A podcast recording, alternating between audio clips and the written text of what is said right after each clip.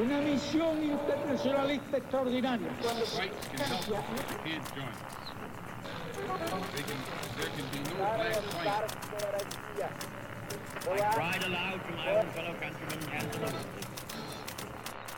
Sua rádio da história.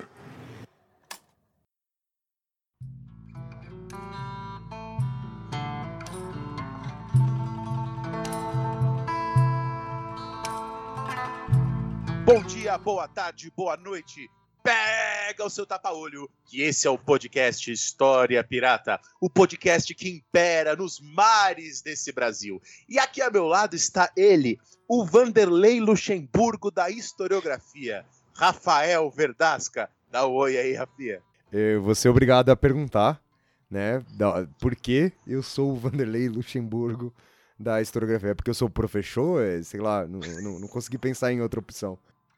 É porque é o que estão falando no Twitter. Ou seja, você não tem nenhuma explicação e acabou de inventar isso, né? Muito bom, Dani. Não sei, bom. Procura seu nome no Twitter que você vai descobrir. Vou procurar meu nome e Luxemburgo, na mesma... Ô, Dani, apresenta o nosso convidado. Para de falar bosta aí, vai, pelo amor de Deus. É, bom, a, a, o pod... a ideia do podcast de hoje veio de uma inquietação minha. Que existe um interesse muito grande, de uma inquietação e de uma ignorância minha. Existe um interesse muito grande por parte dos nossos alunos, estudantes de graduação, pela história do tempo presente. E eu, né, é uma área aí da, da história que eu não conheço, que eu não tenho familiaridade, não sei os atores. Então eu confesso que eu pensei um pouco esse podcast justamente para que eu também aprenda um pouco sobre isso. E eu usei para isso o meu amigo, Matheus Gamba Torres, que recentemente deu um curso, né, sobre história do tempo presente aqui na U N B. Ele é professor da área de História Contemporânea aqui na U N B, ele estuda a história da ditadura militar brasileira, recentemente lançou um livro, inclusive, sobre o Supremo Tribunal Federal na ditadura brasileira, a gente vai recomendar e deixar recomendado depois para vocês, e é isso aí, e ele vai falar um pouco sobre essa área, sobre esse campo da história do tempo presente, o que que é, qual a diferença disso para o jornalismo, para a antropologia, para a sociologia. Dá um oi aí pro povo, Matheus. Olá, galera, tudo bom? Daniel, muito obrigado pelo convite. É claro que trabalhar com História Pirata, trabalhar com História Pública e, e um podcast tão simpático, claro que eu adoro o convite e sempre vou, vou, vou aceitá-lo. Rafinha, muito obrigado também. Galera, estou à disposição de vocês. Pode começar a perguntar, o que eu souber eu respondo. Matheus, seja muito bem-vindo aqui no nosso programa. Ô Dani, o pessoal quer saber, além de me comparar com técnicos de futebol, o que, que você anda lendo nessa semana aí? Qual é a sua indicação para o episódio de hoje? Hoje eu estou lendo um livro, né, para fazer o meu livro, que é o que eu tenho feito desde junho. Caralho, oh, na boa, na boa. A gente passou o ano passado inteiro lendo os bagulhos do iluminismo, aí você vai passar o ano, esse ano inteiro lendo as coisas da Revolução Francesa. Você é uma pessoa muito monotônica, cara, coisa chata. É, é, é assim que funciona, isso tá lá no Weber, né, na Ciência como Vocação. Se você quer um cienti- ser um cientista, você tem que usar antolhos, né, aquele negócio do cavalo que só dá para olhar numa direção, não tem como ser diferente. Porque, veja, eu estudo Revolução Francesa há muitos anos, né, Rafinha, antes da gente se conhecer, o que é muitos anos, é mais de uma década. E mesmo assim, eu tenho aprendido um monte de coisa nova. Né? Agora, ontem, por exemplo, eu aprendi um monte de coisa sobre a Guiana na Revolução, a Guiana na Revolução Francesa. Né? Como é que foi? E aí eu vi lá de fechar o Rio Oiapoque, enfim, é, das relações com o Brasil, enfim, super legal. E hoje, eu estava lendo o livro do Yves Benoît, né? La Revolution Française et la fin des colonies, a Revolução Francesa e o fim das colônias. E eu estou aprendendo coisas, por exemplo, sobre a Martinica na Revolução Francesa. Muito legais, muito legais. E é isso, Rafinha. E agora, então, eu pergunto o que, que o Matheus Gamba anda lendo, o que, que ele recomenda, o que ele diz para o mundo ler. Olha, gente, eu estou lendo, no momento, o livro do nosso grande escritor. Hoje, semana, saiu o Nobel da Literatura, né? O saudoso José Saramago. Eu estou lendo Intermitências da Morte. Interessantíssimo. Bom, acredito que talvez pelo momento que a gente está passando, eu acabei me interessando pelo livro, né, que é um momento, infelizmente, muito triste, né, que muita gente está morrendo, e o livro justamente trata de um momento que as pessoas começam, em um determinado país, a não morrerem. E o que, que isso traz, né, de diversas é, consequências para a sociedade, né, para a religião, né, até coisas bem interessantes que eu não imaginava. Eu recomendo, eu recomendo a literatura, a leitura, né, desses livros. E com relação a livros de história, eu, ao ler, é, é, ao, ao me preparar para essa entrevista, porque sim, a gente tem que se preparar, é, eu vi o quanto eu tenho que ler bastante ainda sobre o assunto de história do tempo presente, e um dos livros, né, que eu indico é o A Última Catástrofe, do Henry Rousso. É, eu, é um livro muito interessante, principalmente para quem quer entender de história do tempo presente. Rafinha, diz pra gente o que você tá lendo. Ô Dani, você sabe que essa semana uh, eu recebi aqui, via História Pirata, é, dois livros da editora Contexto.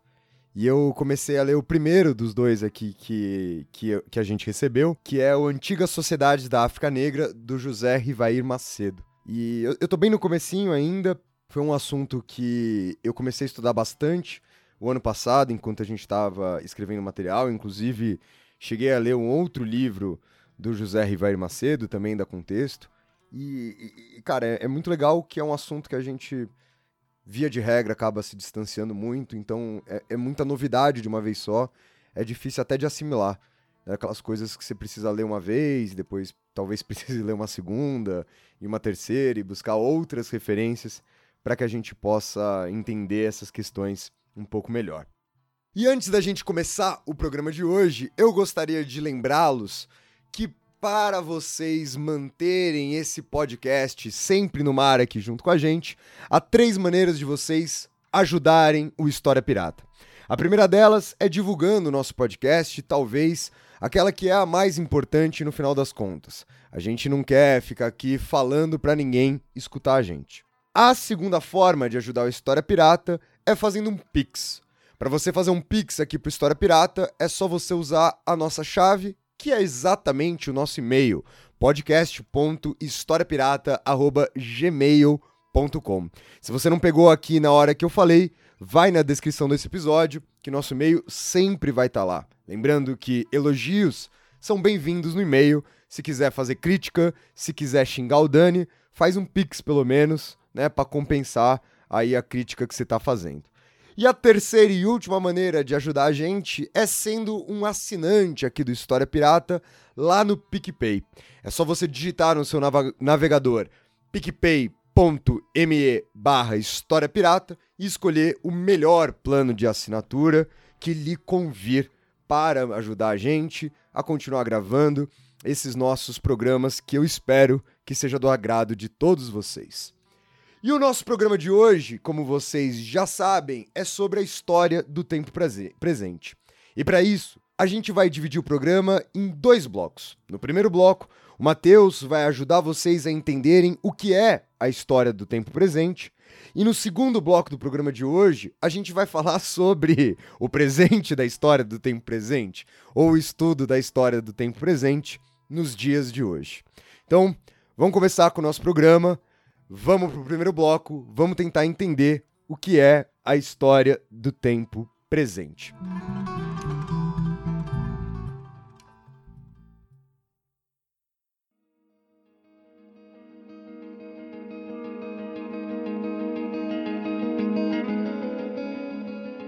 Oh, eu queria só começar o programa fazendo uma observação, que eu espero que o Matheus não me convença que a história do tempo presente é importante.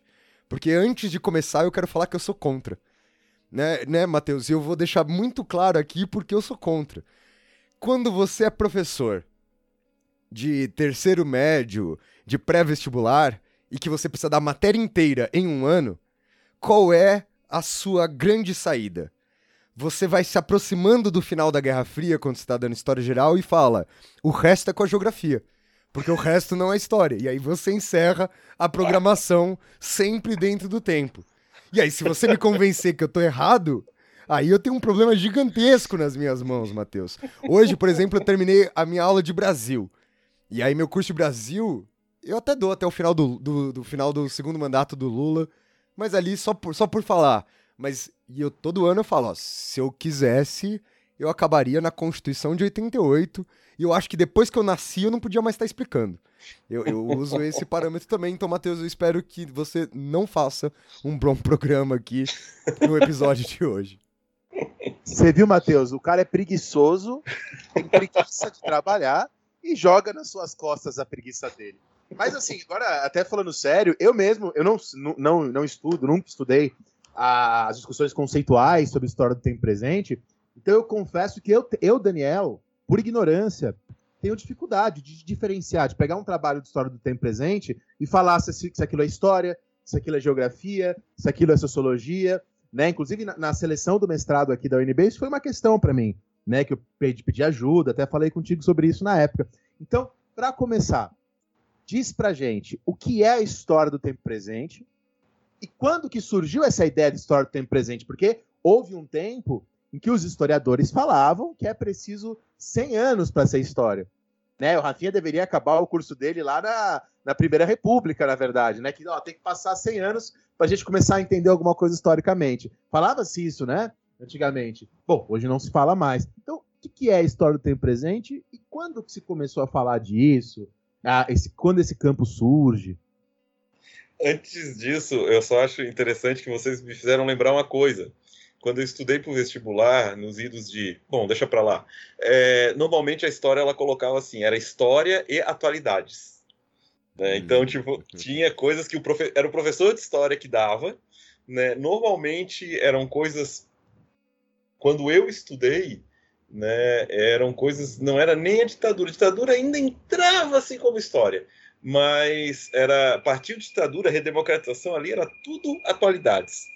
É, e caía muita coisa mesmo no vestibular de, do chamado das atualidades, os professores davam, né? Eu sempre gostei muito de jornal, de coisas assim, sempre debati muito política com meu pai, principalmente, então eu sempre estava bem, gostava do assunto, normalmente me dava bem nessas provas.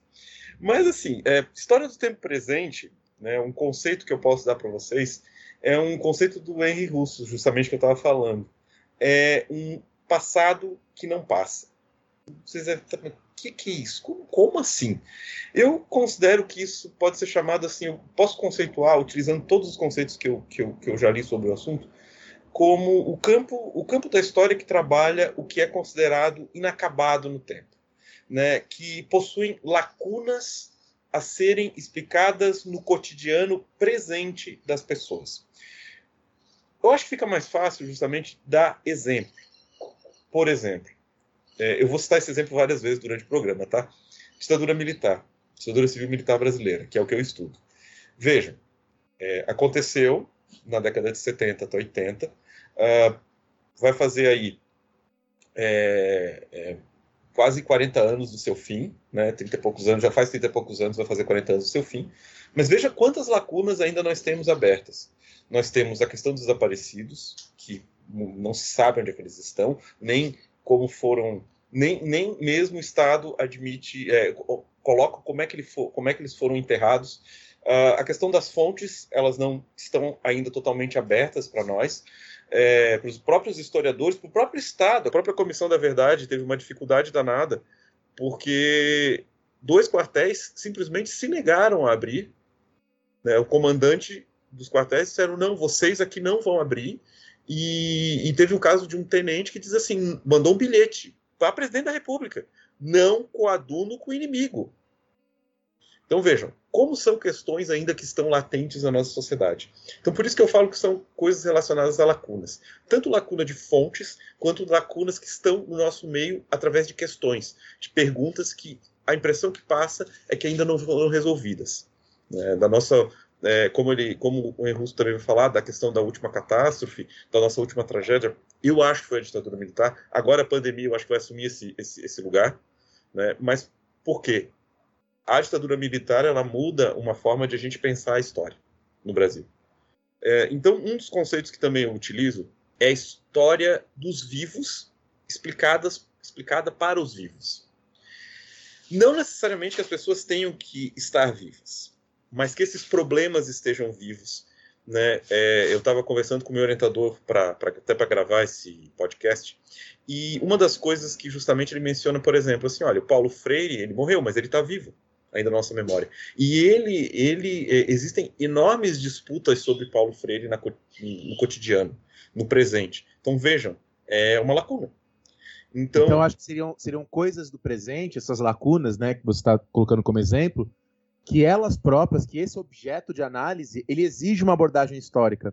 Exatamente. Né? Então, se a gente vai analisar algo, alguma questão da ditadura militar hoje, né, essas apropriações, estava é, tendo essa semana, inclusive, né, esse debate de arquivos que o pessoal não estava querendo deixar acessar, enfim, é, para analisar isso, isso exige uma abordagem histórica de nós, embora seja um tema do presente. Seria hum. por aí? Sim, perfeito, perfeita análise. É, seria um tempo que faz parte da nossa temporalidade. Seria um tempo em que, bom, não é... Tem alguns autores que colocam que o, que o tempo da história do tempo presente para ser analisado teria que ser o tempo das testemunhas vivas. É uma coisa que eu não concordo muito, porque muitas testemunhas é, é, é, podem ter morrido, mas as suas memórias foram passadas para filhos, para as netos. E eu vou contar, por exemplo, uma história. Quem viveu nos anos oitenta, como foi o meu caso, é difícil ainda não sentir a ditadura militar. Em termos de medo, de, em termos de repressão, de saber, por exemplo, eu com, com dez anos, eu soube que em mil novecentos e oitenta e nove foi a primeira vez que meu pai votou para presidente. Então vejam como, como... Meu pai tinha quase quarenta anos na época. Então vejam como é uma questão que está próxima a mim também. Apesar de eu não... Eu nasci exatamente em setenta e nove, né, o ano da anistia. Né? Mas durante os anos oitenta eu senti algumas coisas relacionadas à ditadura, apesar dos meus pais não, não fazerem parte de, de movimentos e coisas assim, só serem pessoas de oposição, democráticas e de esquerda. Uh, com, com relação a isso, eu percebo que tem alguns aspectos da minha vida e algumas coisas relacionadas à minha vida, por exemplo, que a gente às vezes não nota no nosso cotidiano, mas que estão abertas. Vou dar um exemplo. É, a mãe de vocês provavelmente sempre disse para vocês, levem a carteira de identidade para onde vocês forem. Não é verdade? Sempre. Minha mãe também, sempre. Leve identidade. Leve identidade. Isso é um resquício da ditadura. Porque as pessoas poderiam ser presas ao léu. A autoridade poderia prender para averiguação. E sabe-se lá para onde te levar. Então era fundamental que tu provasse que era inocente. Era fundamental que você tivesse, por exemplo, a sua carteira de identidade ali para mostrar e dizer, ó, esse aqui sou eu, eu não tenho nada a ver com isso, não sou bandido, não sou, como eles chamavam, né, terrorista, guerrilheiro, esquerdista, o que quer que seja. Ou se fosse mais velho, a carteira de trabalho, né, Matheus? Sim, que se fosse ainda é mais velho. É uma coisa que a gente consegue observar em algumas pessoas dessa uhum. geração que já trabalhavam, que às vezes ainda uhum. tem esse costume, né, de, Sim. de andar Isso. na bolsa, de andar na, é. na mochila com a carteira de trabalho. É o, é o, aí é o resquício do varguismo. É. Veja como isso já é menos. Veja que já não é uma lacuna tão aberta, mas a identidade ainda está próxima. Então veja que é algo que não acabou. Veja que são coisas a serem pesquisadas. Os porquês. Por que, que eu tenho que levar a carteira de identidade? A questão do trabalhismo é muito simples, né? A questão do, do Vargas, ele cria a, a, o trabalhador versus o vagabundo, né?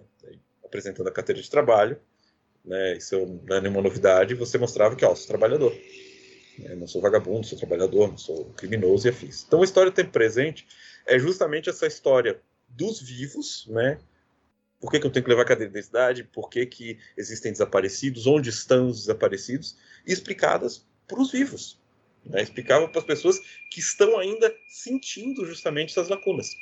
Então isso seria a história do tempo presente, na minha concepção. Então, se a gente fosse pensar assim, né, um, um recorte de tempo, seria esse recorte da, da memória para você, né? Não, porque o que acontece? É, vou dar um outro exemplo. É, genocídio armênio. Genocídio, começo do século, sim, do século vinte, mas veja como existem questões abertas sobre isso. A questão é menos cronológica e mais com relação ao tempo. Não necessariamente com relação à memória, apesar da memória ser fundamental para o tempo presente, claro, né, a questão dos testemunhos, né, a questão da história oral, que a gente vai trabalhar até futuramente, vai falar futuramente, mas a questão é mais o que, que estaria aberto ainda que não pode ou não deve ser debatido numa sociedade, ou é proibido de ser debatido ou não é debatido. Então, por exemplo, nós temos as questões também, uma aluna minha está pesquisando a, a, as mulheres de conforto, né, coreanas que foram obrigadas a, a, a se prostituir é, no Japão é, para os soldados de guerra. Veja, eu nunca tinha ouvido falar disso. É, e essa minha aluna falou, não, o, o governo do Japão, ele simplesmente nega. O governo da Coreia e, a, e as netas e filhas, e as próprias, tem algumas vítimas vivas, né, é, mas se não tivessem filhas e netas, continuariam trabalhando com, esse tra- com, essa, com essa questão, estão exigindo uma indenização, estão exigindo reparação, estão exigindo reconhecimento do governo japonês disso que aconteceu. Veja, uma lacuna que está aberta ainda. Perfeito. Muito entendi, legal. Entendi. Mas aí eu coloco uma outra questão a partir disso, né? É, qual seria, então, o que, que marcaria? Eu acho que você já respondeu um pouco, né? Mas vamos é, deixar isso mais claro para os ouvintes. Qual seria, então, a diferença entre a história do tempo presente e uma abordagem jornalística, ou uma abordagem da ciência política, ou uma abordagem da sociologia? É claro que a gente, assim, é, essas fronteiras, né, na, na prática, elas, né, se dissipam. Não tem nenhum problema um pesquisador, um estudante, ao fazer seu trabalho, mesclar essas abordagens. Mas, enfim, mas existe o termo história do tempo presente, além de jornalismo, ciência política e sociologia. Né? Então, por que, que, que jornalismo, ciência política e sociologia não são suficientes, não dão conta? E é preciso também falar de uma história do tempo presente. Uhum. Justamente com o nosso principal elemento de trabalho. Tempo. É, justamente trabalhando a questão do tempo, mesmo que seja um tempo é, recente, mas que ainda tenha lacunas abertas. Pode ser recente, pode ser um pouco mais antigo. Antigo, século vinte em geral, mas, enfim. Né, tem gente que fala que a nossa última catástrofe foi, foi a própria escravidão, que temos é, lacunas abertas até hoje. É uma coisa a ser pensada. Mas, sem querer complicar e tentando explicar, é, a questão do tempo, a questão de você analisar as lacunas desse tempo que a gente está vivendo e recuar a fontes próximas ou fontes, é, não necessariamente próximas, mas fontes que a gente possa analisar com um documento histórico. Então, ao invés de ir ao século dezesseis, dezessete, a gente vai até a nossa última catástrofe, até a nossa última, o último trauma, a gente vai até algo próximo, desde que ele explique essas lacunas que estão colocadas no nosso tempo. Então, a gente faz uma análise historiográfica de fontes, trabalhando o tempo, considerando nesse sentido que, possivelmente, isso está na nossa temporalidade ainda, porque existem essas lacunas, e que se trata de algo que ainda está latente na sociedade, algo que está sendo colocado. O melhor exemplo que eu posso dar para vocês é um artigo que eu fiz, até o Daniel ele, ele já tinha me perguntado, um artigo que eu fiz sobre o impeachment da Dilma, o golpe, né? O golpe de dois mil e dezesseis. E eu escrevi esse artigo em dois mil e dezenove. Né? É, quando eu é, escrevi, o que, que eu fiz? Eu peguei os editoriais dos jornais de dois mil e dezesseis. Né? O ano ali, é, é, o, ano, o, ano, o ano do golpe. Os editoriais da Globo de dois mil e dezesseis, que justamente trabalhavam a construção de uma imagem da Dilma e de um, um discurso pró-impeachment, né? E que, o que, que eu faço? Eu pego essas fontes com informações, outras informações da época, econômicas, políticas, sociais e afins, e desconstruo aquilo. O que, que o jornalista faz? Eu estava conversando com, com, com o nosso amigo Bruno Leal sobre o assunto, e meio que corroborou o que, que eu já achava. Ele falou assim, olha, o tempo do jornalista é o tempo mais do instante.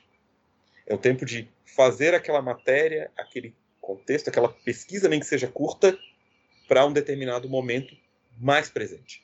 O presente é o mesmo, entende? Mas a análise que eu vou fazer sobre essa temporalidade, sobre as lacunas, não é a mesma. O jornalista vai querer, a função do jornalista é informar, a, é contar essa história dele naquele momento. Né? Tem um limite até da redação do jornal, para quando que tem que sair e afins.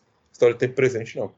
Nós estamos imersos num período de lacunas. E daí nós vamos a, a um passado próximo, relativamente próximo, para trabalhar, pegar as fontes que estão colocadas ali. E nesse sentido, nós fazemos essa análise historiográfica, considerando que nós estamos ainda nesse tempo. Não sei se consegui explicar, eu confundi mais. Não, eu, eu lembrei de uma coisa, Matheus, até se eu estiver falando bobagem, pelo amor de Deus, me corrija aqui, né? Mas eu lembrei do, do Gruzinski, na Máquina do Tempo, que ele faz a diferenciação entre o tempo do relógio e o tempo como uma nuvem. E aí me parece que esse tempo do jornalista é o tempo do relógio ali, né? É o agora. E esse tempo que faz da história do tempo presente, ele, ele vai se moldando, né? Como uma uhum. nuvem no céu. Então uhum. tem horas que ele pode estar mais achatado, tem horas que ele se prolonga mais. Tem horas que talvez, né, justamente como você está insistindo nessa coisa que me parece muito importante, das lacunas, a gente não sabe nem quando essas lacunas deixarão de ser lacunas, né?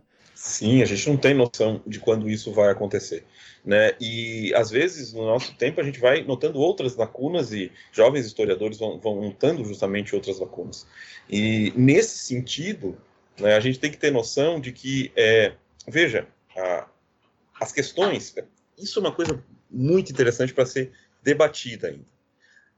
Talvez vocês estejam pensando assim, olha, mas as questões que nós pensamos para trabalhar a história normalmente não são inquietações desse nosso presente, né? Não são sempre inquietações do presente. E também, lendo, conversando com pessoas, eu, a gente chega a uma conclusão de que, olha, a história do tempo presente, ela vai... Ela, alguém que... Por exemplo, eu estava conversando com uma aluna sobre isso. Alguém que pesquisa, que se incomoda com a questão dos refugiados, com o Islã, é, com, com os muçulmanos que estão tentando entrar hoje na, na Península Ibérica, por exemplo, estão sendo rejeitados e afins, né, é, pode se interessar por esse assunto, pode notar isso, mas pode resolver estudar alguma coisa relacionada ao medievo da Península Ibérica, né, e ver, eventualmente, relações com esse assunto até hoje, né? E agora, alguém que vai estudar, por exemplo, o tempo presente, eu não quero tratar isso só como uma coisa cronológica, mas quem vai tratar os refugiados hoje, e do jeito que estão acontecendo, vai trabalhar a guerra ao terror, vai trabalhar o século vinte, vai trabalhar a matriz energética, vai trabalhar a questão do petróleo.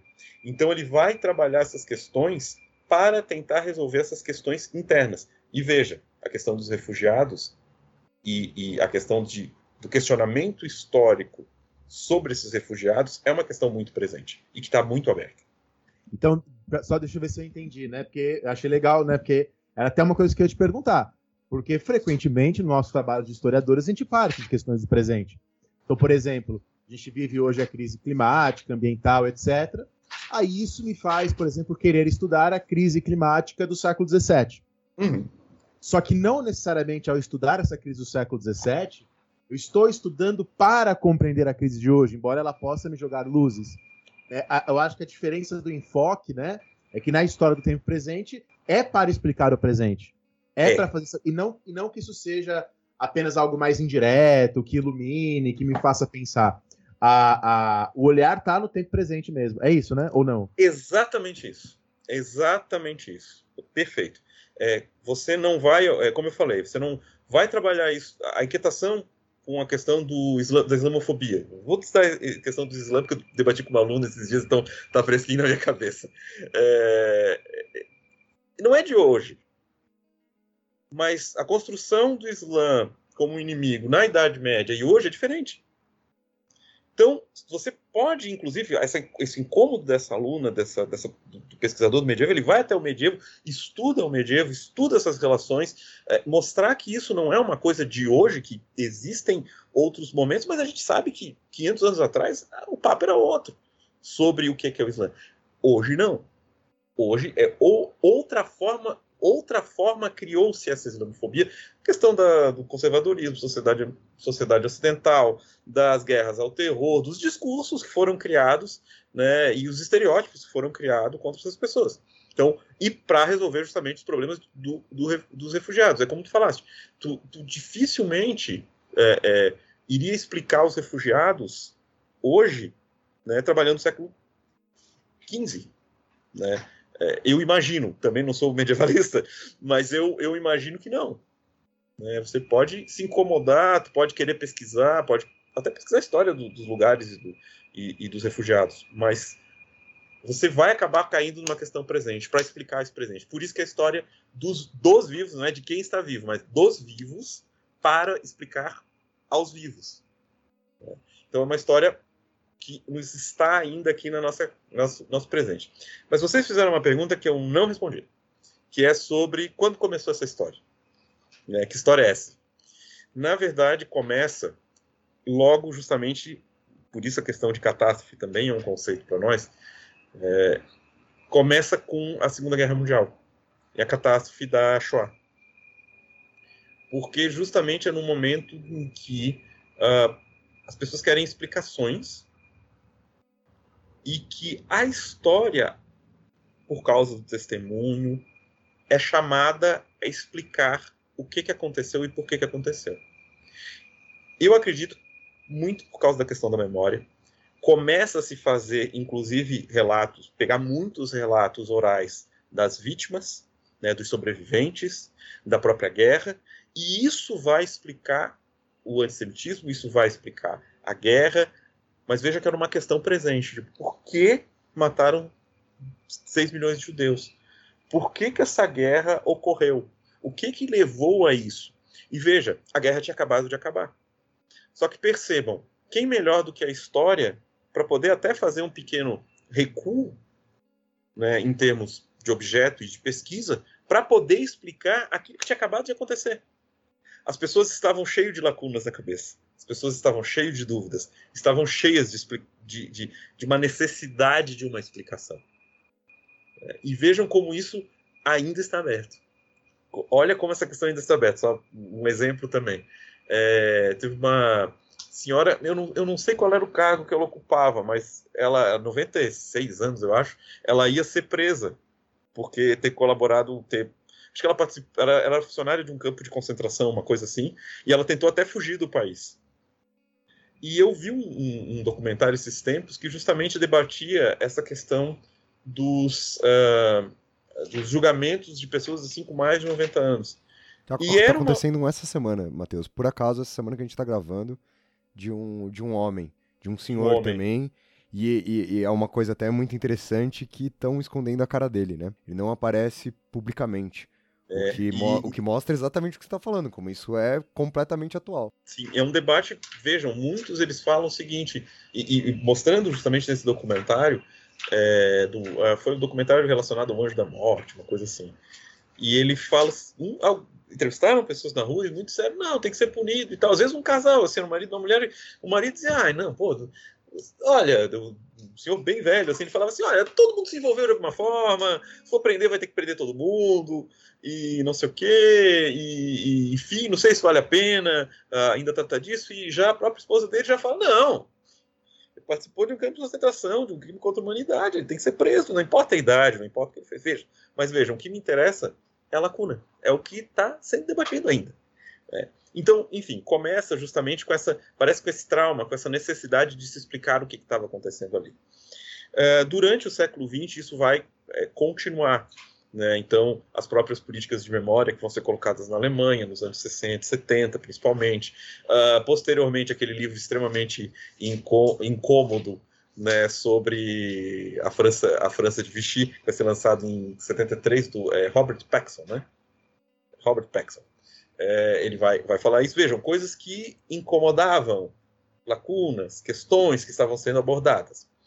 Uh, mas, durante justamente esse tempo, e por causa disso, é, é mencionado, mas é pouco mencionado, um Instituto uh, de História Contemporânea na Alemanha, ele começa já a fazer essas pesquisas relacionadas a esses traumas, né? Até pela, acredito que até pelo local. E, mas, nos anos setenta, é, historiadores franceses, principalmente com a liderança do Bédarida, é Bédarida, né? É, ele vai... François Bédarida, dificuldade de falar o nome dele. É, ele vai criar o Instituto de História do Tempo Presente, na França. E junto com outros, com o René Rémond, com o próprio Hartog, com o Dossi, enfim, todas essas pessoas vão, vão estar justamente criando isso e falando. É, principalmente na Segunda Guerra, a maioria ali trabalhava na né, é, Segunda Guerra Mundial, regime de Vichy e afins, e futuramente, né, isso vai começar a ser debatido, eles vão fazer diversos seminários para a consolidação da área, para a consolidação dos métodos, consolidação das, das, dos conceitos, e isso vai acabar tomando outros lugares no mundo. No Brasil, é, o estouro aconteceu com a ditadura militar, justamente. Porque, é, justamente, o que, que é, é, é aquele meme do Cebolinha, né? O que, que aconteceu? O que está acontecendo? Não sei, não sei. Tipo, acabou a ditadura. As pessoas estavam assim, o que está acontecendo? Não sei. É, e precisava de explicações. E daí, justamente, vem a memória, vem o testemunho, como eu falei, é importante, mas vem a memória, vem o testemunho, e as pessoas começam a ficar, pô, tinha tanta tortura assim, mas... O que, que, que efetivamente aconteceu? O que? Eu não consegui determinado cargo porque acharam que eu era subversivo? Né? Ou quem me, alguém me denunciou? Enfim, então, várias questões sobre os governos, sobre as coisas que aconteceram, surgiram ali. E a história oral também, trabalhando junto com a história do tempo presente, ela ajudou muito nesse aspecto. É, e nisso, cria-se justamente... É, o C P D O C vai, vai fazer diversas entrevistas, inclusive com militares. Né? A gente vai ter a questão do lançamento. São fontes, né? Mas do Brasil Nunca Mais. Então, existe uma lacuna muito forte, aberta, uma ferida, né? No caso da ditadura a gente chama de ferida aberta, muito forte, que tem que ser trabalhada. Né, trabalhada para essa população para explicar efetivamente, né, é, dar explicações do que, que aconteceu e quanto mais melhor. E eu não podia deixar de citar também, então isso foi trabalhado durante, durante todo, todo, principalmente o século, final ali do século vinte. Uh, como eu mencionei já, existem historiadores que colocam que a testemunha, é que só contém testemunha, como eu falo, não concordo, mas a gente, mais não, né? Mas eu coloco também como, como um ponto importante a fundação, aí fazendo uma propaganda do mestrado que eu fiz, né? É, o mestrado em História da Universidade do Estado de Santa Catarina, da U D E S C, e que foi o primeiro programa de pós-graduação em História do Tempo Presente do país. Já existiam outras linhas, já, em vários lugares existiam linhas, né? Mas lá foi o primeiro lugar que foi uma área de concentração de História do Tempo Presente. Começou em dois mil e sete e eu tive... a honra e o prazer, né? É, de lá para cá bastante coisa mudou eu, em termos de teoria de história do tempo presente, mas desde dois mil e sete, então, eles têm um programa já consolidado de mestrado e doutorado, né, nota cinco, e que surgiu em dois mil e sete. Eu tive a oportunidade de ser, inclusive, da turma pioneira. Uma, um orgulho que eu tenho muito grande. E, Matheus, uma, uma outra questão que eu acho que é importante para os nossos ouvintes. A história do tempo presente, ela... trabalha com alguns conceitos específicos, ou seja, tem algum conceito que seja algo típico, né? Algo construído, algo montado pela história do tempo presente. E, e quais são os principais autores, né? Você citou um aqui no começo do programa, como a grande referência, inclusive, para falar o que é. E aí eu acho que seria legal também, né, para os ouvintes entenderem esses conceitos e quem são os principais articuladores desse processo. Bom, é, os conceitos, né, o principal, um conceito que eu chamo a atenção, né, que, eu, que eu digo ju, justamente para ser lido, é a questão dos regimes de historicidade, né, do François Hartog, né, e principalmente quando ele vai trabalhar a questão, a questão do, que é um dos conceitos, né, sobre o regime de historicidade, que são os regimes é, é, colocados de uma forma, ele vai colocar esses períodos históricos de uma forma sobre a visão de que as pessoas têm sobre o tempo, então sobre o presente, o passado e o futuro. Então ele coloca a modernidade, né, colocada a modernidade, Koselleck já faz isso, né, colocar a modernidade como o tempo que, que as pessoas pensavam no, no futuro e colocar, por exemplo, o nosso tempo, né, é, como o tempo do presente, que as pessoas é, é, estão pensando no, apenas no presente. Não existe mais uma perspectiva de futuro. É, o, o próprio Hartog, né, ao falar disso, então, dois conceitos, né? Tanto o regime de historicidade, que mostra como é que as pessoas veem o tempo e a história e o seu tempo, né? E as suas perspectivas para presente, passado e futuro, né? Que são os regimes de historicidade, é, é, de acordo com o que eles estão vivendo naquele determinado momento. Então, é, primeiro teve a história mestra da vida, então as pessoas pensavam no passado para ter exemplo, depois na modernidade pensavam no futuro, e hoje em dia as pessoas pensam no presente, o que é que isso é bom para o nosso presente agora. E o presentismo, né, que é justamente isso. Esse conceito foi, foi colocado por ele, que está é, é, junto ali, eu acredito que esteja muito junto da, da questão da modernidade líquida, a questão dos meios de comunicação rápida, a questão do instantâneo, a questão da internet, é, tudo isso vai moldar a cabeça das pessoas a viverem o presente. a viverem o presente e para viverem o instantâneo. Eu não estou falando isso como uma coisa ruim, né? Não estou fazendo juízo de valor. Uh, mas isso vai acontecer principalmente, segundo Hartog, depois da queda do socialismo real, em que justamente o que, que entra? Globalização, neoliberalismo e presente. Então, as pessoas antes elas pensavam justamente no futuro, pensavam, digamos assim, é, os positivistas, até que estavam, né, no regime da ditadura militar, pensavam acabar com os comunistas para que no futuro nós tenhamos um, um futuro belo, harmônico e afins. Uh, os comunistas justamente pensavam, pegando no Brasil mesmo, que chegaríamos a uma sociedade é, comunista, e isso, como o próprio Marx coloca, depende de fases, depende de tempo. E quando isso acaba, ele diz que esses, as pessoas começam a viver o presente, viver o seu cotidiano. Então seria o presentismo. Outro conceito também que, que é muito utilizado são os conceitos de testemunha e memória, né? Então, a testemunha, apesar de não ser absoluto, mas ela é fundamental para o tempo presente, né? Ela, é, ela não é tudo, mas ela ajuda bastante, né? Quando a gente tem testemunhas vivas para narrar muitas coisas e do seu ponto de vista, né? Que muitas vezes não é o ponto de vista do historiador, não é aquilo que o historiador quer que a gente...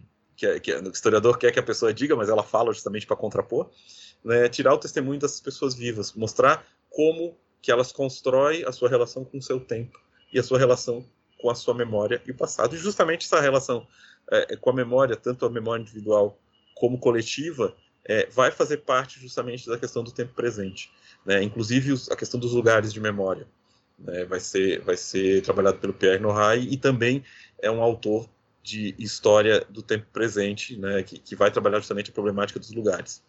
Nesse sentido, né, é importante trabalhar os conceitos desse testemunho, né? é, tanto que a história oral e a história do tempo presente, elas batem uma bola super legal, e, e, que, e também a questão da memória, né? Que justamente vai trazer essas memórias que estão, às vezes, submersas. É, vejam a questão dos regimes ditatoriais. As pessoas têm, tinham medo nos anos oitenta de dar entrevista, porque ainda era muito recente, o medo, o trauma, falar baixo... Né? E essa memória vai ser cristalizada, e às vezes não é cristalizada numa questão apenas relacionada à repressão. Uh, e o conceito de catástrofe, né? que, que é justamente trabalhado pelo Henry Rousso, que é o seguinte: o tempo presente é, ele tem se dedicado, entre outras discussões, a uma compreensão do que seria um evento catastrófico. Então, a catástrofe, para esses pesquisadores, ela é compreendida como um momento de ruptura provocada por um grande evento. E, a partir de sua significação, um marco determinante entre o ontem e o hoje, ele é construído. Bomba de Hiroshima, Segunda Guerra Mundial, para mim, ditadura militar, né, é, ela auxilia o historiador do tempo presente a compreender a atual situação vivida pelos indivíduos. Né, então, por que, que ainda temos uma polícia militar? Né, são os poucos países do mundo que temos. Por que, que a história que eu já contei da, da identidade, por que, que tem genocídio da população negra? Isso foram coisas aumentadas, sempre existiu, mas foram aumentadas na ditadura militar e continuadas bastante fortes na democracia. Uh, então, veja, é, existe o peso desse, desses últimos traumas, e, e desses últimos traumas existe a dificuldade de haver modificações do nosso presente. Só essas explicações justamente da história, Só não, mas as explicações da história do tempo presente, ela vem justamente baseado no que a gente está vivendo, mas viveu. É, até ia te perguntar isso, Matheus. Essa parte do viveu, ela é importante para a história do tempo presente, né? Porque você até citou logo no começo do programa que talvez a gente esteja mediante uma nova catástrofe, pensando a pandemia. Mas a gente não conseguiria fazer uma história da pandemia já. Talvez eu imagino, só complementando o Rafinha, Matheus, de outro con- conceito que deve ser importante para quem estuda história do tempo presente, que é um conceito que, enfim, é, vários historiadores trabalham hoje, né?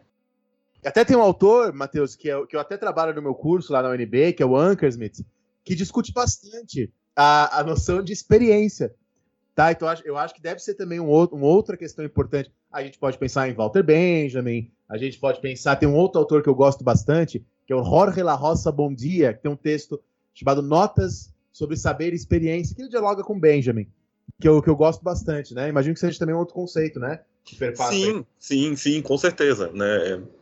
Passou, é, passou batido, mas a, a experiência, porque, vejam, é, apesar de eu, de, de uma pessoa não ter nascido e nem presenciado a ditadura, muitas vezes seus pais passaram por isso. Eles têm essa experiência, e essa experiência é passada para os filhos. E é passada para a população. E, é, e essa, essas coisas é, e conceitos que estão sendo colocados no seu dia a dia faz parte, faz, fazem parte dessa experiência. É, um exemplo que me veio agora é o anticomunismo. Vejam como ele sempre ele vem justamente baseado nessa experiência e vem com roupagens novas mas a sociedade brasileira, ele sempre acaba vindo, esse imaginário anticomunista. E, nesse sentido, ele faz parte da experiência justamente da nação, de nunca ter tido um regime comunista, mas de ter justamente lutado, tanto nas ditaduras, principalmente, contra o fantasma do comunismo. Agora, o Rafinha fez uma pergunta que eu, que eu acho que, que é interessante. Sabe, Rafinha, fazer uma história da pandemia. Sabe o que eu acho que é possível? Só depende da pergunta que tu for fazer e das fontes que tu vai... tu vai trabalhar. Porque se, por exemplo... Na verdade, eu só perguntei para saber que horas eu posso parar meu curso de história, né? Mas você ah, tá, tá me complicando e cada vez eu mais. Eu tô aqui. complicando, eu vou te complicar cada vez mais, cara. Não vai ter jeito. É, por exemplo, a gente pode trabalhar com, digamos assim, com uma coisa relacionada aos discursos, é, os primeiros, primeiros discursos relacionados a, a, a, a notas de discursos relacionados ao, ao vírus com relação ao negacionismo, antes de chegar no Brasil, por exemplo. A gente poderia fazer alguma coisa sobre esse assunto, né? A gente poderia... Só o ano passado, nós trocamos três vezes de ministros da saúde. Olha a crise. Dá para pesquisar isso, né? Os argumentos que levaram às demissões dos outros três. E vejam, isso não é ciência política. Isso é história. A gente pode ir, justamente nesse passado recente, trabalhar a pandemia, fazer uma história dessa pandemia baseada nos ministros que caíram. E trabalhar neles os discursos que fizeram com que eles caíssem, barra se demitissem, barra ficassem no governo, né? Isso é possível. É, e veja, não é... E daí alguém pode pensar, mas isso é ciência política? Não. Não, porque nós estamos trabalhando com o tempo. O tempo da pandemia é um tempo rápido. É um tempo de coisas que... Vejam, a vacina nunca saiu tão rápida. A informação nunca veio tão rápida para nós. É, é, claro, no Brasil um pouco mais demorado graças ao governo. Mas, mas é, veja como é possível você fazer hoje uma perspectiva de... os ministros do governo, os ministros da saúde, suas perspectivas sobre a pandemia. Mas ainda assim, Matheus, e aí eu, eu tô tentando entender, né? Não tô, eu realmente estou fazendo essa pergunta da minha parte, são, são as etapas concluídas dessa pandemia, né? Então, é o ministro que já passou. É, o, é, o, é uma pandemia pré-vacina, é um discurso já feito. Ainda são etapas... concluídas, vai, ou pelo menos... É, digamos assim, é um, um, existe, existe um ramo da história, e, e da história do tempo, faz parte da história do tempo presente, que é a história imediata. E que, justamente, é, é, é o, que, que, é, o que, que é trabalhado. Um fenômeno como, eu vou dar um exemplo, é, justamente, tá, a pandemia, né? É, como seria trabalhada a pandemia é, é, é, nesses casos, né? Como seria... trabalhado é, é, a pandemia hoje, assim, falando da, da C P I, do que foi falado. Claro, a gente só fala, pode falar de coisas relacionadas à C P I que já foram ditas, né? Mas, uh, se a gente quisesse fazer já uma história, nem que fosse parcial sobre o trabalho da C P I, mesmo a C P I não, não tendo acabado, sobre vários aspectos a gente conseguiria. Sim, nem, nem que seja um recuo mínimo, né, de um dia, dois, três, né, a gente poderia fazer. Daria para fazer, daria para contar essa história da, da, da C P I, por exemplo. Eu consigo imaginar, né? Principalmente do começo, qual era, falando do discurso do começo, falando de como chegamos até aqui, né? A gente consegue fazer uma coisa relacionada à história. Os elementos que existem, é, baseados também em discursos que já, já estão sendo feitos há mais de um ano e que estão sendo desconstruídos, por exemplo, na C P I. Isso poderia ser feito, né? Nem que seja um dia ou dois, mas poderia ser feito. É, o Collingwood, lá na, no livro dele sobre a ideia da história, né, ele é bem claro quando ele fala que a história não estuda o passado, né, até porque o passado não é algo pronto. Passa, e você falou isso com muita clareza agora, né? O passado não é um dado, né? A maioria das pessoas que não são da área de história pensam que os historiadores estudam algo que está pronto, algo que está dado, que está lá a história, a gente simplesmente vai a ela estudá-la e passa isso para os nossos alunos, quando na verdade... É, a história é uma coisa muito ampla. Uhum. Aconteceram muitas coisas do passado. Então a gente só vai ao passado, seja esse passado uma hora atrás, seja esse passado mil anos atrás, a gente só vai ao passado com questões do presente. Uhum. e, e questões que a gente tem que botar no presente, porque a gente está no presente. Uhum. Não tem como estar, né, não estar no presente. Enfim, questões que a gente coloca agora e a partir das fontes que estão disponíveis, né? Então a gente vai reconstruir esse passado, segundo Collingwood, por meio da imaginação histórica, sempre a partir de questões do presente, né? Por isso que falar que a história estuda o passado é, é, é diferente, não é bem assim, né? Uhum. Só que aí, até eu queria te perguntar, porque eu, eu, eu leio, também uso nos meus cursos o Hartog, o Koselleck, Mas eu, quando eu uso esses autores do meu curso, eu faço com os meus alunos é, um, alguns questionamentos, né? Por exemplo, me parece que a ideia da história como mestra da vida ainda é muito forte entre nós. Sim. Ainda é muito forte. Essa busca, né? Quantos, ó, para usar tal personagem histórico como exemplo, ó, não podemos repetir o passado. A história como mestra da vida, claro, não está presente hoje da mesma forma que em Maquiavel. A gente não usa o passado como mestra da nossa vida que nem o Maquiavel usava. Eu acho que não, pelo menos. A maioria de nós, pelo menos, não. Mas eu acho que ainda existe isso. Da mesma forma, sei lá, se eu pensar do o novo plano quinquenal da China, e a China é, né, uma das regiões mais ricas e populosas do planeta, como é que você vai falar que ali há um presentismo, né, por exemplo? Enfim, me parece que lá estão bem fortes os planos a longo prazo. Uhum. Né? Então, assim, fico perguntando quanto essa ideia de presentismo é verdadeira. É, é, é, vivemos hoje no... Bom, e eu já vi alguns historiadores falando em novos regimes de historicidade devido, sei lá, ao antropoceno, né? eu, eu vi, a, a, acho que foi na Nambu que estava tendo essa discussão, né? O antropoceno como regime de historicidade, enfim, as coisas que estão acontecendo agora demandando de nós também planos a longo prazo para gente, para a espécie sobreviver, né? Enfim, isso impõe outras relações de temporalidade. Agora, imagino que a história do tempo presente também possa lidar com isso, né? Uhum. Com a maneira com a qual a gente encara a nossa própria temporalidade, o nosso próprio regime de historicidade, né? Se quisermos chamar assim. Uhum.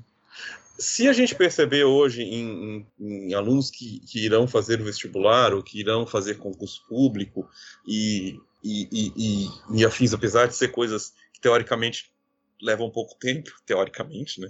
A gente vai perceber uma preocupação muito grande para o futuro. É, eu acho que os regimes é, eles não acabam de uma hora para outra, são tendências. É, ainda, como eu falei, por exemplo, estava falando de Paulo Freire, né? O Paulo Freire, apesar de, de ser uma pessoa que eu admiro muito, eu noto esse uso. Um grande mestre, um grande mestre, né, da educação, e é, não, não é aquela coisa. E politicamente eu concordo. Agora, tu utiliza aquela coisa do exemplo, né? É, tu tá usando ele como exemplo. É, tu tá usando ele justamente como um mártir da educação. Que ok, ele pode ser, mas veja que é uma utilização do mestre da vida. Também noto isso, Daniel. E eu também noto essa questão do futuro ainda muito forte. Muito forte. As pessoas vivendo hoje, mas pensando no futuro. O que eu vou fazer quando eu me aposentar? O que eu vou fazer? Né? É, mais do que isso, Matheus. O nosso último podcast da semana passada uhum. é sobre a história dos evangélicos no Brasil. Até, uhum. inclusive, eu quero que você escute, porque ficou muito legal. E, enfim, e aí o, o Biro, no podcast passado, falou das previsões de que mais da metade dos brasileiros daqui a alguns anos serão é, evangélicos pentecostais, né, ou neopentecostais, enfim, e essa discussão lá no podcast. Creio que sejam pessoas que muitas delas vivem em outro regime de historicidade, vamos dizer. Exato. Assim. A preocupação grande ali com a vida eterna, uhum. enfim, é claro que a gente discutiu, são tipos de, de evangélicos, enfim, só apenas, né, é, é, não é esse o objeto desse podcast, mas questões talvez para o ouvinte pensar, porque às vezes a, a, a, os estudantes brasileiros tomam Koselleck e Hartog como verdade, né? Não é Sim. isso. Pra gente pensar, Sim. ou refinar um pouco, né? Uhum. É, é aquela coisa de onde você está falando também, né? De onde eles estão falando, né? Dos locais que eles estão vivendo e como isso está atingindo pessoas como eles.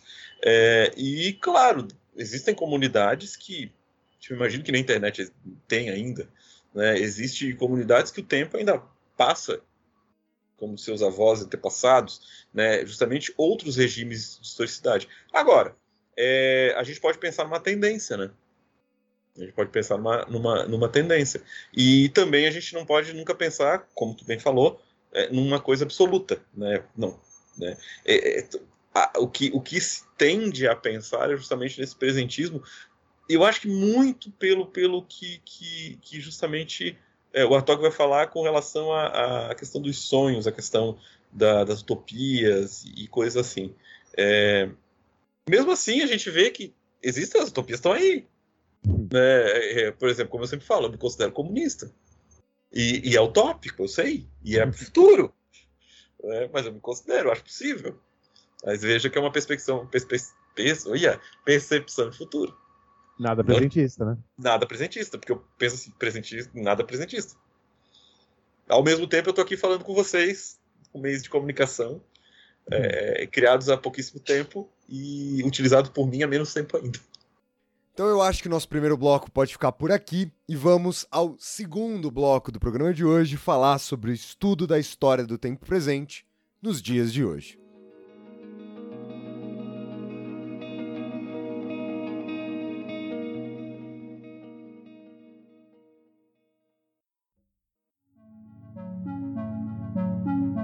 Bom, Matheus, eu acho que o ouvinte já teve um grande ganho, seja pela, pela, pelas explicações, seja também pelos exemplos, que estão super legais e estão esclarecendo várias coisas, né? É, bom, então, uma primeira pergunta. Ah, você já mencionou, né, que a, que a história do tempo presente dialoga com várias outras áreas da história, como a história oral, também poderíamos citar a microhistória. É, aliás, eu acho que até uma ideia, a gente poderia até chamar a professora Luísa para falar de história oral aqui, né? Eu acho que bastante gente também tem interesse hoje em dia nisso. Eu queria que você arriscasse um pouco e me falasse um pouco sobre esses debates, ou esses diálogos, ou esses pontos de encontro da história oral com outras áreas, outros campos do trabalho historiográfico. Olha, é, na verdade, a gente está... Para a utilização de história do tempo presente, a gente pode utilizar várias fontes. Todas as fontes, na verdade. Não tem... Hoje em dia, com a história, né, a gente não, não tem essa questão de não utilizar fontes. Agora... Uh, escolher fontes, digamos assim.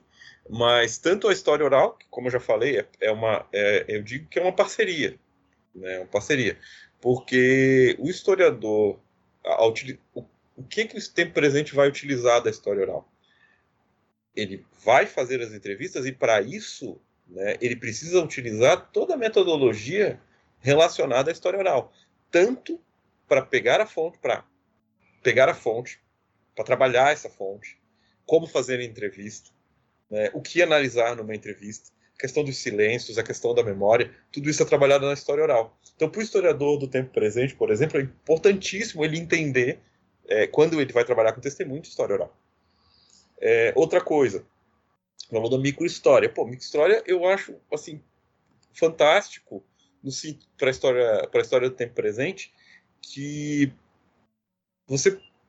Justamente, as pessoas, mesmo que elas não estejam mais vivas, mas pegar um processo de alguém que foi preso por engano na ditadura, na ditadura civil-militar.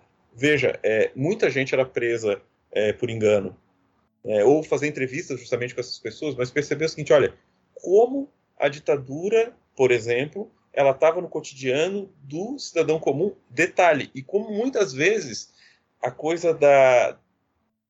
do período e dos conceitos e das práticas, elas vão acontecendo no cidadão que a gente chama de cidadão comum, né? Qualquer cidadão, e que muitas vezes, inclusive, ele não nota. Vou dar também mais um exemplo. É um amigo meu, um grande amigo, professor, professor Clayton Márcio, ele vai, ele pesquisou durante, se não me engano, a monografia, mas depois ele continuou pesquisando, um prefeito de Chapecó chamado Sadi de Marco, né, Chapecó, trabalhei em Chapecó durante quatro anos, e, e que, e que ele, ele foi caçado pelo A I cinco em sessenta e oito. Pós sessenta e nove, desculpa. Logo, não, logo pós sessenta e oito. Ele foi caçado pelo A I cinco. E, e é interessante que ele fez uma pesquisa interessantíssima, falando o seguinte, perguntando para as pessoas, é, vocês notaram diferença da vida de vocês com a ditadura militar? Não. Boa parte das pessoas disse, não, não, não, não. Ele perguntava assim, ué, mas não teve um prefeito lá de Chapecó, um prefeito que foi preso, foi, né, foi, foi, foi caçado? Ah, é! As pessoas meio que, elas internalizam diversas coisas, mas quando você começa a questionar, lembrar e afins, elas começam a, a, a se tocar que a vida mudou, que as coisas são diferentes, então... Veja como é importante trabalhar a questão da microhistória. As pessoas que foram, que sofreram com a ditadura, mas que muitas vezes, inclusive, internalizaram esses conceitos. Então, isso, né, microhistória, a, a história oral, né, é, a história é, é aquela coisa, né, a história do tempo presente, uma das abordagens, né, é a história que a gente chama da nova história política. É, não sei se tem a ver com a pergunta que foi feita, mas, mas a... a Quando a, gente, quando a gente trabalha justamente esse conceito quando, da nova história política, a gente percebe o seguinte, olha, não é mais os grandes homens, não é mais as grandes... Isso não é uma novidade, não eram mais os grandes homens, os grandes impérios e afins, mas nós estamos aqui trabalhando com o cidadão, né, e como ele pensa a política. Então, saber como se pensa a política hoje, hoje em dia é fundamental.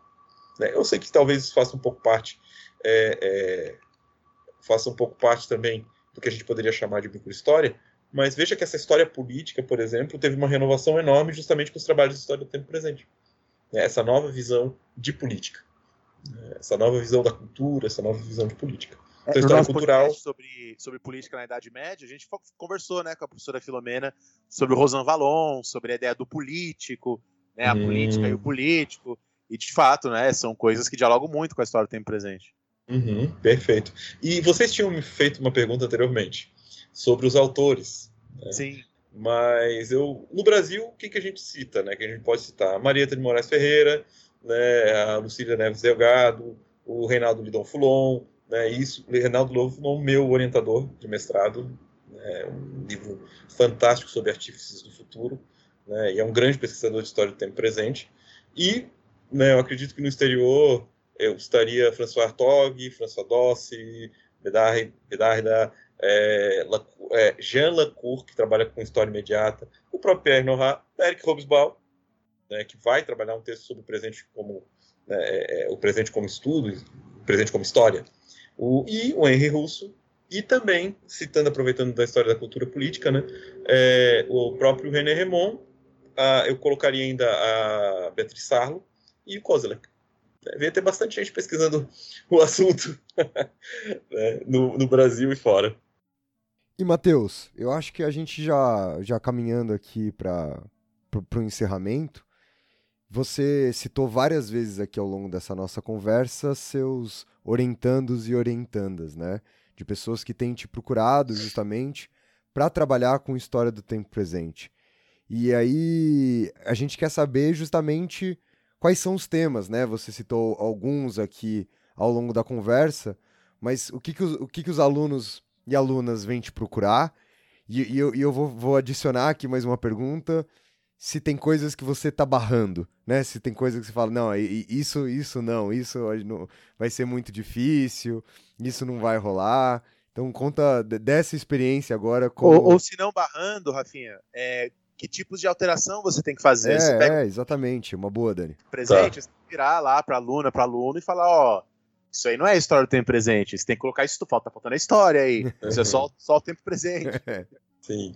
É, olha, é, com relação a temas, é, ditadura militar, né, do, do principal, assim, e eu vou dizer que, assim, que durante os anos dois mil e, e, e ali por causa da comissão da, e dois mil, né, na década de dez, dois mil e dez, década de dez, dois mil e dez, é, teve sempre um boom, né, de histórias da ditadura, e, e meio que eu notei que estava diminuindo. Aí veio, veio o governo Bolsonaro e aumentou de novo. Então tem muita gente interessada na ditadura ainda, ainda muito, muito, muito, muita gente interessada. É, mas claro que não é só ditadura, então. É, movimentos dos trabalhadores. Né, estou uma aluna pesquisando é, movimento das empregadas domésticas, por seus, luta dela por seus direitos. Nós temos, eu tenho muitos alunos trabalhando muito, isso é muito mesmo, questão de gênero, questão principalmente L G B T Q I A mais, mulheres. Né, é, então esses, esses eu colocaria assim como, como os principais temas. Ah, sim, claro, imagina, é, racismo estrutural, claro, é, isso também é um tema que muita, muita gente tá, tá trazendo. O que acontece, eu não, eu não me lembro especificamente de um, eu não tô barrando, eu não barro nada, né, eu, eu sou ao contrário, eu sou um grande... Pelo contrário, o Matheus já, as pessoas procuram tanto o Matheus, né, que ele tá com o número máximo de orientandos já. E eu, inclusive, eu mesmo tive que pegar alguns que talvez tivessem mais a ver com o Matheus, mas ele não tinha mais vaga. É verdade, no mestrado eu já estou lotado, na graduação também estou com vários, vários orientantes. Coisa que me deixa muito feliz, né, na verdade, né? Eu, eu, que quer dizer que os assuntos que eu trabalho, a questão da confiança, que os assuntos que eu trabalho as pessoas gostam. E que você é, é amado também, né? Ah, eu sou, eu sou muito fofo, né? Vocês sabem. Então, ah, tá, outro, outro assunto que eu esqueci de falar, de comentar, comunidades quilombolas. É, refugiados, tem, tem gente trabalhando isso. Ainda, é, comigo não tanto, até porque é, as pessoas trabalham mais isso com o professor Bruno, eu sei que tem, tem as questões ainda relacionadas à Segunda Guerra, né, a Shoah e, e afins, É, eu não barro nada, como falei para vocês, né? Eu não, é o contrário, eu incentivo os alunos a, a pegar temas que, em geral, as pessoas, inclusive, falam que não é história. Não, isso não é história, não... Não, não vou trabalhar isso com você porque isso não é história, ou não vou trabalhar porque... E eu, eu sou uma dessas pessoas em geral, às vezes. Eu não serei mais a partir de... Não serão mais. Não, isso não é história, olha, isso aí tu tá trabalhando na questão de ciência política, enfim. Às vezes, eu, eu, como eu falei, eu não, não me lembro de nenhum trabalho específico. Às vezes acontece do aluno, às vezes, querer... Isso é bem comum, né? Fazer um trabalho... Não, eu vou trabalhar sobre ditadura, mas eu quero fazer sobre o autoritarismo brasileiro desde... Aí é muito, muito longo, por exemplo. Ou, às vezes, um trabalho que a gente nota assim, não, pera, tu tá utilizando só, só sociólogos, tu tá analisando uma determinada sociedade num determinado espaço, né, tu tá fazendo uma análise específica. Cara, isso é sociologia, né? Então, alguns temas também relacionados a isso. É... Eu não me lembro, na verdade, assim, de muitos, muitos temas que, que eu tive que dizer assim, cara, isso não é, não é história, mas eu lembro de alguns trabalhos, como eu falei assim, vagamente eu lembro de alguns trabalhos que eu digo para o aluno assim, não. Ah, sim, às vezes tem trabalhos, que eu, como eu trabalho com processo judicial, muitas vezes vem, vem os alunos com projetos e que eu noto, eu falo assim, isso é direito. Né? Tu trabalhar com esse processo dessa forma que tu queres trabalhar, não é história, isso é direito. Por quê? Porque tu está falando de um determinado julgamento, a forma que ele foi julgado, a forma que a pessoa terminou é, sendo condenada, absolvida, a defesa dos advogados e tal. Não que não dá para trabalhar isso historicamente, dá. Mas se ele fizer isso, ele vai trabalhar. Ou, às vezes, às vezes os alunos me lembram, agora estou me lembrando, legislação. Ah, eu quero trabalhar legislação. Mas tá, tá, tá bom. Aí ele traz só a legislação como fonte. Fala, não, não, querido. É, aí é, é a história, aí é direito. Né? História da, e tu está trabalhando uma história da legislação, uma história... Tu está trabalhando, na verdade, nem a história da legislação. Tu está falando assim, juridicamente, como essa legislação foi passada de tempos em tempos. Então, isso, isso é o mais comum, assim, que daí eu tenho que falar, não, pera, lindo esse teu trabalho com a legislação, mas a legislação por si, ela é fonte, ela é possível, mas ela é uma fonte a ser trabalhada. Né? Quais os conceitos, o que que traz, como impactou, esse tipo de coisa, tudo tem que ser trabalhado historicamente. Perfeito, e até na esteira dessa pergunta, você já comentou um pouco, né? Se puder falar mais um pouco de como foi tratado desse tema, por exemplo, que, é o, que foi o golpe, né? O impeachment contra a presidente Dilma Rousseff, né? Como é que, como é que ficou nesse caso? É, Ou quais bom, dificuldades, né, você teve por ser algo de fato muito presente? Uma das coisas que é interessante mencionar sobre história do tempo presente, que talvez as pessoas que assistam esse podcast estejam perguntando, assim, ah, é a questão, né, da objetividade e da imparcialidade. Isso eu acho sensacional. Por dois motivos. Primeiro, que eu não acredito em parcialidade.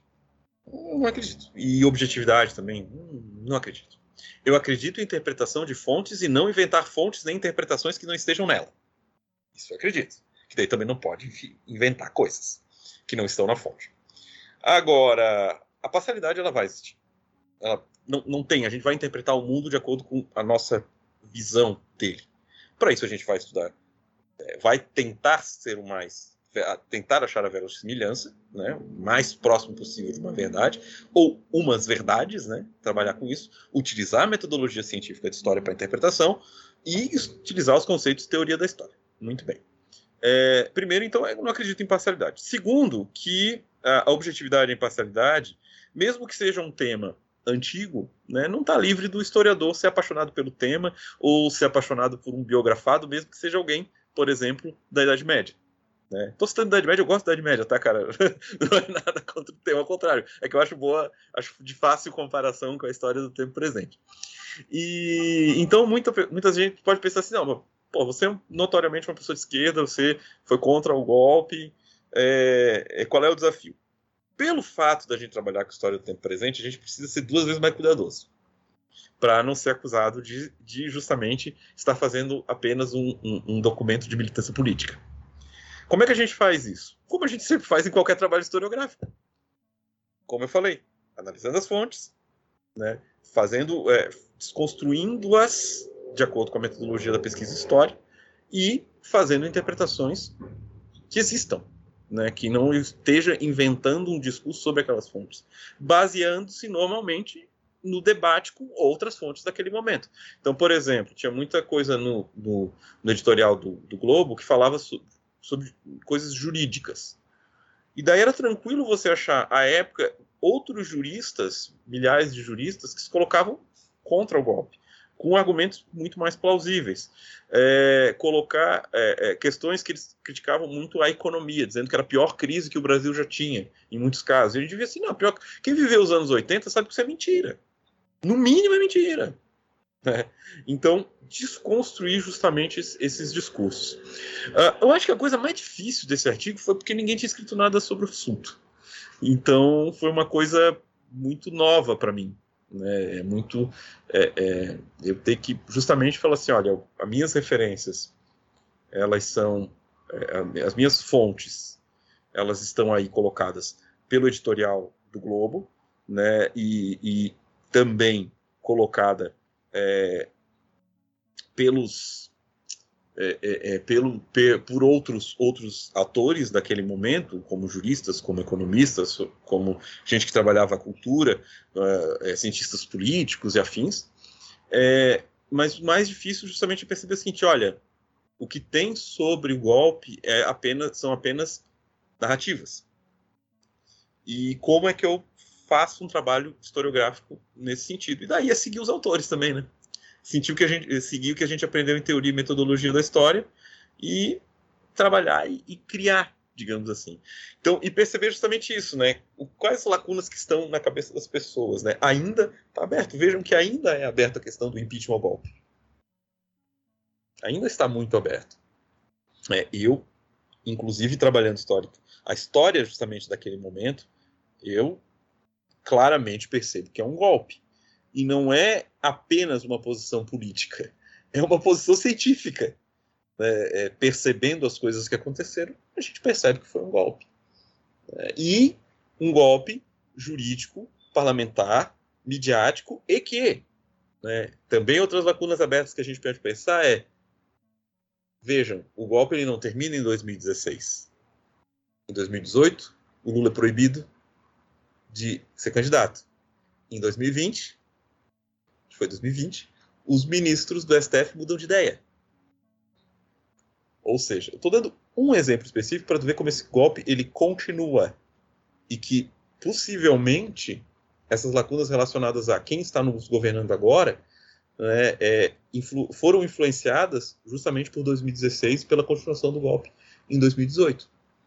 Então, nesse sentido, né, é diferente de um jornalista que vai apurar os fatos narrados naquela época, eu vou nas fontes e vou nos discursos historiográficos e vou é, é, trabalhar é, é, é, desconstruções que outras fontes me trazem, desconstruções que, que eu mesmo na própria história e na historiografia pode me mostrar, né, é, é, sobre como esse discurso é um discurso, ok, como todo discurso inventado, mas é um discurso falacioso, que facilmente é quebrado, e que nisso vai me fazer é, é, é, conseguir escrever uma história do golpe, né? Uma história que narra como a mídia, por exemplo, como é o caso desse artigo, foi um dos grandes... É, é, cria justamente um discurso pró-golpe, é, no caso do editorial do Globo, para apoiar, indubitavelmente, o golpe de dois mil e dezesseis contra Dilma, né, por diversos motivos e diversas outras razões que a gente sabe que muitas vezes não são aquelas que estão sendo explicadas, a famosa pedalada fiscal, a gente sabe que foi um mero pequeno argumento. Né. Então, é, e ao mesmo tempo é isso também, cuidar, tomar cuidado, tomar, é, para não falar nada que não esteja nas fontes. Como deve fazer, na verdade, todo historiador. É por isso que eu digo que, não, nesse sentido, não, não, não, não tem grandes diferenças do trabalho historiográfico. Né? Sim, porque até, tem, até quando o cara está estudando história medieval, é, por exemplo, pode ser panfletário, né? É, uhum. A gente usa, não, não os nossos colegas que a gente conhece, que são todos muito competentes, vários já vieram aqui, mas há pessoas que usam a história medieval para fazer panfletagem de coisas de direita, tal, né? Então, enfim... Não é, a, a ausência de imparcialidade não significa que a gente tem que virar panfletário, são coisas diferentes. Exatamente, fazer um discurso é, militante. É, não é nem opinião, panfletagem, nem imparcialidade, né? É a ciência que está no meio das duas coisas, né? E claro que a gente, no meu caso, eu admito, a gente tem raiva, né? Lê, lê o editorial da Globo na época, por exemplo, dá raiva. Mas é, é, não é com raiva que a gente... Talvez movido pela raiva, mas não, a gente, nosso texto não, no nosso texto não pode ter raiva. Né? Quer dizer, talvez possa até, isso é outro debate que a gente pode ter, né? Pode, pode, pode ter raiva, só que essa raiva não pode... Comprometer o rigor. Comprometer o rigor científico, é, perfeito. É, é, eu, acho que é, eu acho que é bem por aí mesmo.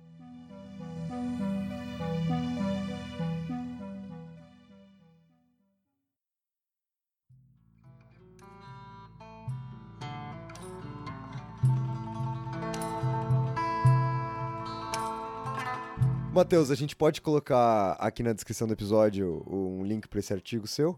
Eu acho que... Claro, por favor! Eu acho que ele funcionaria muito bem, né? Para quem acompanhou o programa todo de hoje.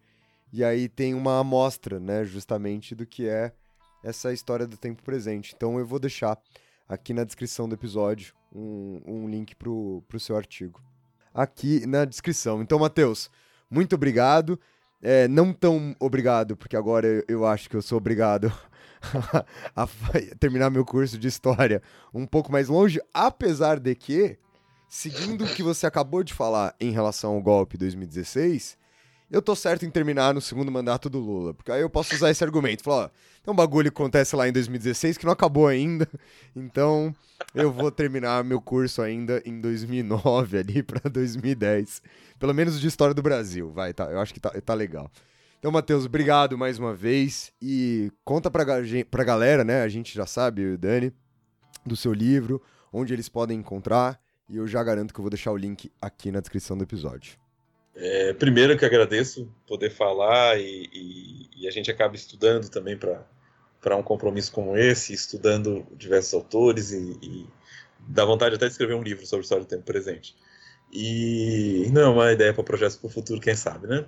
Eu acho e... que sabe, eu acho que eu é acho necessário. Que, acho que é necessário, sim, né? É, e o meu livro, ele, tá, ele pode ser vendido é, tanto virtual, é, tá tanto na parte virtual, né? É, que está no site da Amazon, pode ser, pode ser comprado lá. E o meu livro físico pode ser comprado pela editora da U N B, né? Mas tem online também. É possível pedir e encomendar para a editora da U N B mandar para sua casa, né, o livro sobre o discurso do Supremo Tribunal na ditadura militar. Eu pesquiso, é, é, minha tese, é resultado da minha tese de doutorado, esse livro.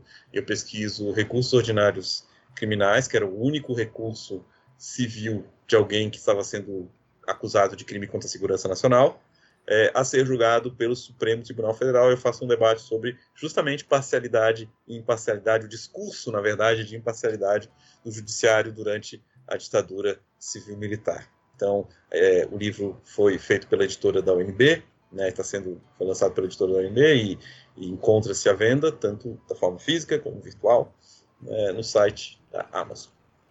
Perfeito. E, ó, o ano passado o Matheus participou aqui do nosso programa sobre a Fundação e a História de Brasília.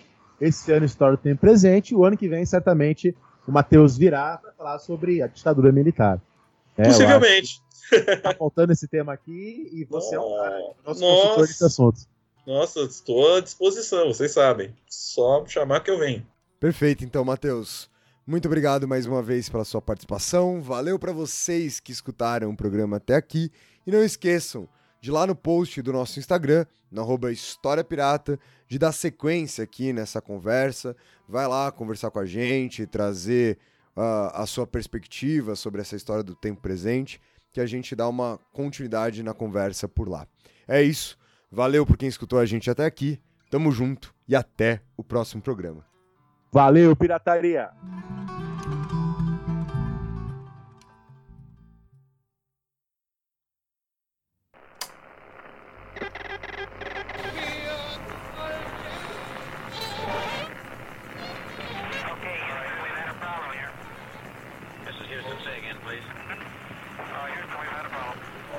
Una misión internacionalista extraordinaria.